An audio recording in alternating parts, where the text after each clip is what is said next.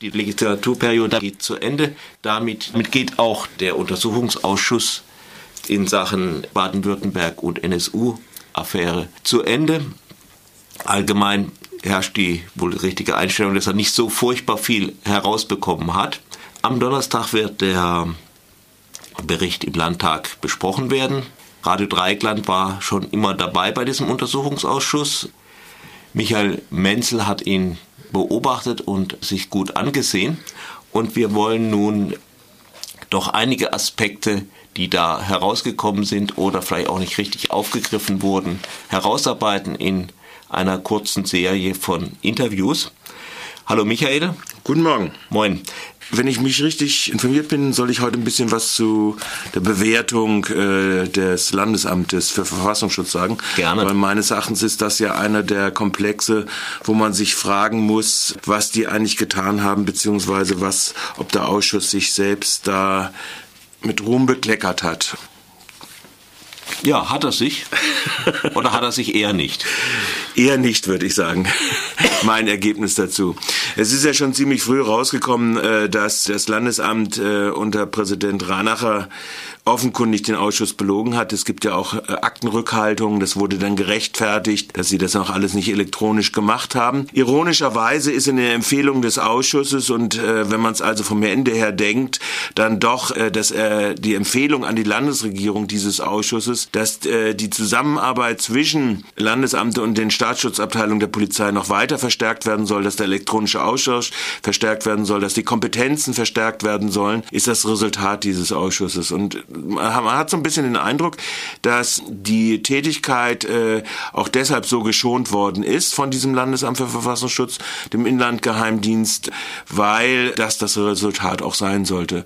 Es ist eine Allparteienempfehlung, äh, die da ausgesprochen worden ist, äh, inklusive der grünen Regierungsfraktion, als Prüfauftrag formuliert an die künftige Landesregierung, also die aus den Wahlen am 13.3. hervorgehen wird. Aber das ist natürlich schon eine Sache für sich selbst. Klar ist, das Landesamt hatte Quellen äh, im äh, KKK, also den Ku Klux Klan, es ist klar, auch aus der Befragung des V-Mann-Führers von Achim Schmidt, der Achim Schmidt am 16. November 2000 abgeschaltet hat, auf Weisung des Präsidenten Ranachers, dass Schmidt im äh, Ku Klux Klan, also den internationalen Clan äh, drinne gewesen ist. Gleichzeitig hat dieser V-Mann-Führer vor dem Ausschuss erklärt, er hätte nie eine Quelle im Ku Klux Klan geführt. Äh, das ist äh, zumindest äh, sehr äh, bemerkenswert. Man findet auch wieder all die äh, Vorgänge, die schon im Fall von Richter, also der Quelle Corelli, die äh, vom Bundesamt geführt worden ist und die den Auftrag hatte, auch die Abspaltung der European White Knights zu beobachten, und zwar die mit Schmidt zusammen diese Abspaltung vorgenommen hat. Und äh, da ist dann doch schon die Frage zu stellen, weshalb der Ausschuss da nicht weiter nachgebohrt hat und nicht nach, äh, weiter nachbohren wollte.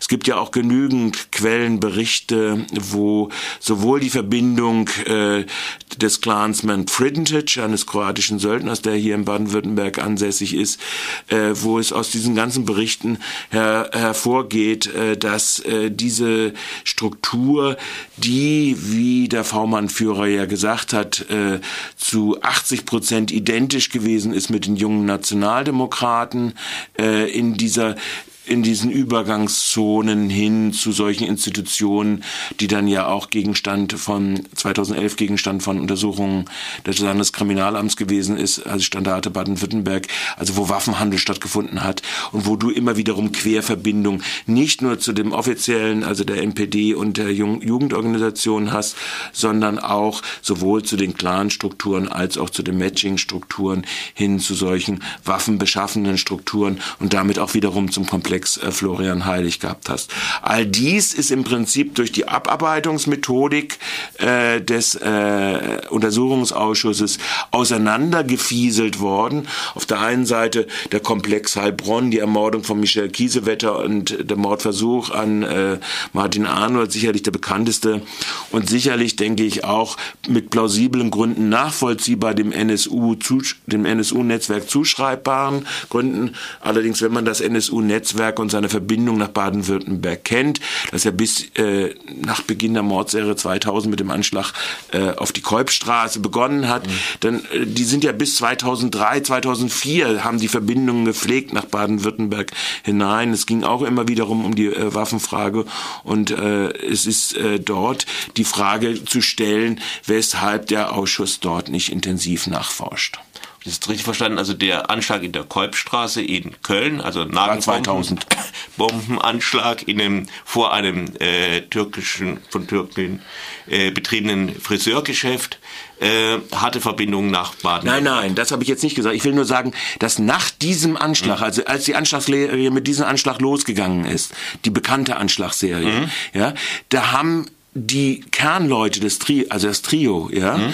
nach wie vor Kontakte nach Baden-Württemberg gepflegt. Bis 2003, 2004. Erst mhm. ab 2003, mhm. 2004 wird das dann enger äh, in diesen äh, mhm. Kontaktebenen. Das heißt, der Kontakt zu den Nazi-Strukturen im Lande war vorhanden. Es ist, äh, taucht immer wiederum eine Person auf, die gleichzeitig auch in der Standarte Württemberg, wo 2011 massive Wassenfunde aufgemacht worden ist. Das ist der, der Stolzenberg aus äh, Ilsfelden, einer der Tätowierer, der auch in dieser Nazi-Clique rund um Florian Heilig in dieser Heilbronn-Schwäbisch-Haller-Szene aktiv gewesen ist. Also das taucht immer wieder auf. Aber diesen Fragen ist der Untersuchungsausschuss nicht ansatzweise nachgegangen. Nicht? Also, und das ist natürlich eine Frage, wenn man also praktisch dann befragt, den V-Mann-Führer Schmidt, der eingesetzt war zwischen 94, angeworben, 94 unmittelbar, mussten sie ein bisschen warten, bis er also praktisch volljährig gewesen ist mit 18 Jahren. Mhm und zwischen 94 und 2000 die erst Informationsquelle und dann in der Kategorie B V-Mann äh, gewesen ist des Landesamtes und wo diese Strukturen ja mit Belegen äh, hin auch wiederum nach Thüringen, Sachsen, Bregenz, Schweiz mhm. etc. Kolmar, äh, wo äh, Schmidt rumgekommen ist und wo er äh, regelmäßig nahezu wöchentlich abgeschöpft worden ist. Also äh, die die die Frage der Clanstrukturen, der Nazi-Strukturen, der äh, Nazi-Blatt in einer Musikszene, er regelmäßig abgeschöpft worden ist und wo die, dieses Kontaktgeflecht in Baden-Württemberg, in dem sich auch das NSU-Umfeld bewegt hat mhm. oder der NSU-Kerntrio bewegt hat, dies alles ist der Ausschuss nicht äh, strukturiert nachgegangen, sondern hat es zerlegt in verschiedene Aus äh, Elemente und hat dann also praktisch äh, namentlich äh, den Inlandsgeheimdienst äh, sehr gut davon äh, kommen lassen, obwohl der ja nun mehr als eine Intrige gegen den Ausschuss auch ge, äh, geflochten hat, sprich die Frage Aktenzurückhaltung, Beschönigung etc., was da alles gewesen ist. Äh, und dann den Rausredereien, dass sie ja elektronisch noch nicht so weit äh, gewesen sind sind. Also das ist äh, eher, fände ich, äh, von der Seite äh, dann auch wie die Aufdeckung dieser äh, Polizeimitgliedschaften äh, im Clan gewesen ist, wenn also der V-Mann-Führer sagt, Schmidt ist äh, 2000 abgeschaltet gewesen, als er der, die Abspaltung zusammen mit dem Bundesamt äh, V-Mann äh, Thomas Richter gemacht hat mhm. für den European White Night, die dann ja, wo die Mitglieder der Polizei dann gewesen sind. Also das ist alles ein bisschen sehr, sehr dubios, weshalb sich der Ausschuss da nicht drauf äh, eingelassen hat in dieser, auch wenn es eine Vorform, aber wir wissen ja, dass die Entwicklung dieser naziterroristischen Strukturen in den 90er Jahren diese Vorlaufgeschichte nun mal hat und da ist, war zumindest das Landesamt, diese äh, Landesstruktur in Kenntnis. Und ihnen war das auch vollkommen klar, dass dort sowohl äh, das Bundesamt als auch andere äh, Strukturen, sie kriegen ja so Deckberichte, also das war ihnen klar und sie haben vor dem Austausch, also der Ex-Präsident, schlicht und einfach gelogen und auch die Ausbügeleien, die die jetzige Präsidentin des Inlandsgeheimdienstes hier Baden-Württemberg gemacht haben, waren äh, mehr als an den Haaren herbeigezogen. Also sie, sie seien noch nicht so vorangeschritten, deshalb haben sie die Akten nicht äh, beibringen können. Also der Ausschuss hat äh, die Leute befragt auf der Basis eines äh, nicht fundierten Aktenwissen und einer Aktenkenntnis und dort, wo sie Aktenkenntnis haben, haben sie nicht nachgefragt. Und das sind so Vorgänge, wo man sich, äh, sich dann fragt, äh, wozu äh, tauchen die denn ab in äh, äh, äh, geheime Sitzungen, die sie nicht vor der Öffentlichkeit machen, um dann nicht mal vernünftige Fragen zu stellen. Äh, und äh, das ist äh, doch mehr als nicht nur kein Ruhmesblatt, sondern da beteiligt sich dieser parlamentarische Ausschuss, denke ich, auch an der gezielten schon Politik gegenüber dem Innenministerium und insbesondere dem Inlandsgeheimdienst. Und das ist ein Punkt, der wird jetzt in dieser Debatte am Freitag sicherlich nicht berührt werden, sondern äh, wird angesichts des übereinstimmenden Berichtes äh, sicherlich unter den Tisch gekehrt äh, werden. Stattdessen werden große, großer Bohai gemacht, was sie doch alles rausgefunden haben äh, in den Komplexen. Da gibt's noch viel mehr sage ich jetzt mal, wenn Sie äh, die äh, JN-Strukturen und die NPD-Strukturen ja offenkundig in ihrem Duktus im Griff gehabt haben, äh, da gibt es äh, sehr viel in Bezug auf die Heilbronner Struktur, wird auch einiges kritisiert, was die Staatsschutzbehörden angibt, also die Polizeibehörden mhm. äh, des, der Polizeidirektion äh, im Großraum Heilbronn als inakzeptabel, äh, wird da einiges benannt. Aber auch hier stellt sich wiederum die andere Frage, was wusste wusste zu diesem Zeitpunkt äh, dann äh, denn der äh, das Landesamt. Auch dem ist äh, äh, der Ausschuss nicht nachgegangen.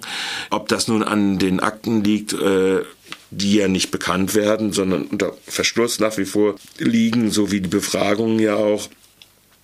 Wir haben jetzt hier nur den Bericht äh, über die Befragung des V-Mannsführers von, von Schmidt, äh, aber da sieht man eben halt, wie wenig dort eigentlich nachgefragt wird, ja, und wie oberflächlich dort äh, äh, nachgefragt wird. Ein anderer, der da ja auch äh, hätte nachgefragt werden müssen, will ich auch nochmal andeuten, das ist jetzt nicht die andere, das ist jetzt die polizeiliche Staatsschutzabteilung, das ist der V-Mann, äh, nicht der V-Mann-Führer, sondern die Staatsschutzabteilung, die das Exit-Programm macht, also das Big Rex-Programm, äh, wo Florian Heiliger drinne gewesen ist, der im Ausschuss äh, angibt, äh, in nicht öffentlicher Sitzung, er hätte acht persönliche und vermündliche Kontakte gehabt und sagt zu dem sechsten Einvernahme am 16. August, also einen Monat vor dem Tod von Florian Heilig, dass es die sechste gewesen ist und dass er ihm Aufgaben gestellt hat für die Befragung im September, wo man jetzt aus dem Umkehrschluss der telefonischen Kontaktaufnahme am Sonntag vor seinem Tod schließen kann, dass das die siebte ist, dann fragt sich immer noch, was ist die eigentlich die achte gewesen in diesem Zeitraum, ja. Das wird aber vom Ausschuss auch wiederum nicht nachgefragt, äh, in nicht öffentlicher Sitzung. Also er gibt selbst an acht und sechs und das ist natürlich dann schon äh, befremdlich äh, und sagt dann auch ein bisschen was aus über die, äh, die äh, mangelnde Offensivkraft. Das hat einen Kontakt zwischen äh, dem Staatsschutz und Heilig gegeben, von dem man nichts weiß. Also das ist davon kann man davon ausgehen. Dass, mhm. Es gibt eine, einen, einen ominösen Anruf, einen ungefähr, jetzt muss ich mal gerade gucken, 12, 14 Stunden vor dessen Tod um 17 Uhr. Die Familie hat darüber im Ausschuss berichtet. Und äh, ich schließe jetzt aus dieser Befragung heraus, wenn der von acht persönlichen und mündlichen mhm. Kontakten redet, dass er am 16. August eine Befragung, äh, ein Treffen mit ihm gehabt hat, mhm. dass danach zwei bis zu seinem Tod liegen. Das eine davon jedenfalls die um 17 Uhr gewesen sein muss am äh, Vorabend, mhm. äh, wo er gesagt hat, das Treffen morgen, bitte, da bringen jetzt deine Sachen mit oder sonst was äh, mhm. oder so. Äh, und das war ja das, was äh, den, den Heilig, äh, Florian Heilig äh, ja sehr irritiert haben soll nach Aussagen seiner Familie. Mhm die das mitbekommen hat. Und dann bleibt immer noch die Frage, was ist dieser achte, dieser achte Kontakt gewesen? Mhm. Und äh, darüber steht äh, in der Bef steht äh, aus dem Ausschussprotokoll ist nicht zu ersehen, dass da irgendein Bewusstsein existiert, dort äh, nachzufragen. Es ist auch nichts zu sehen ähm, in Bezug auf die Frage, weil es hat ja unmittelbar von dieser Ermittlungsgruppe äh, die ja schon nach äh, acht Stunden ungefähr, ne, sieben Stunden, im Prinzip Fremdverschulden als Ergebnis festgelegt und den Verschrottungsauftrag gegeben hat, äh, da hat es ja am Vormittag einen Kontakt gegeben, äh, auch mhm. zum LKA hin, auch zu dieser Big Rex-Gruppe. Da wurde zwar angeregt von dieser Gruppe aus dem LKA, dass äh, dort äh, Kontakte, also die Funkzellenabfrage und so weiter, das hat die Staatsanwaltschaft äh, verweigert, äh, die Staatsanwaltschaft Stuttgart verweigert. Aber äh, die Frage ist, wie diese Kontakte denn noch weiter gewesen sind. Also ob die Einfluss gegeben haben auf das Einstellungsergebnis um bei der Obduktion und unter Nichtabwartung des toxologischen Ergebnisses. Es ist ja klar. Der sogenannte der angenommene äh, seltsame Selbstmord des Florian Heilig. Ja, der ist äh, überwiegend wahrscheinlich, kann man schon so sagen, aber äh, äh, es taucht jetzt ein neues äh, ganz en passant auf. Um 7 Uhr, äh, am, äh, zwei Stunden vor seinem Tod, soll das Handy äh, äh, einen Löschvorgang gehabt haben auf seinem Handy, das dort im, äh, in den Unterlagen gewesen ist. Es ergibt sich offensichtlich aus dem Handy oder aus der SG-Karte, die dort verbrannt im, äh, im, im Handschuhfach gelegen ist. So, das sagt jetzt der Sachverständige, der das ausgewertet hat, weil die Familie das sichergestellt hatte und dann das ausgeliefert hat an den Ausschuss. Ja, und jetzt stellt sich natürlich die Frage, und es taucht hier nichts auf in den Unterlagen dieses Abschluss- und Bewertungsberichtes des Ausschusses, ja, was ist jetzt eigentlich, wann ist eigentlich der Medikamentencocktail, der für sich auch tödlich gewesen ist, eingenommen worden?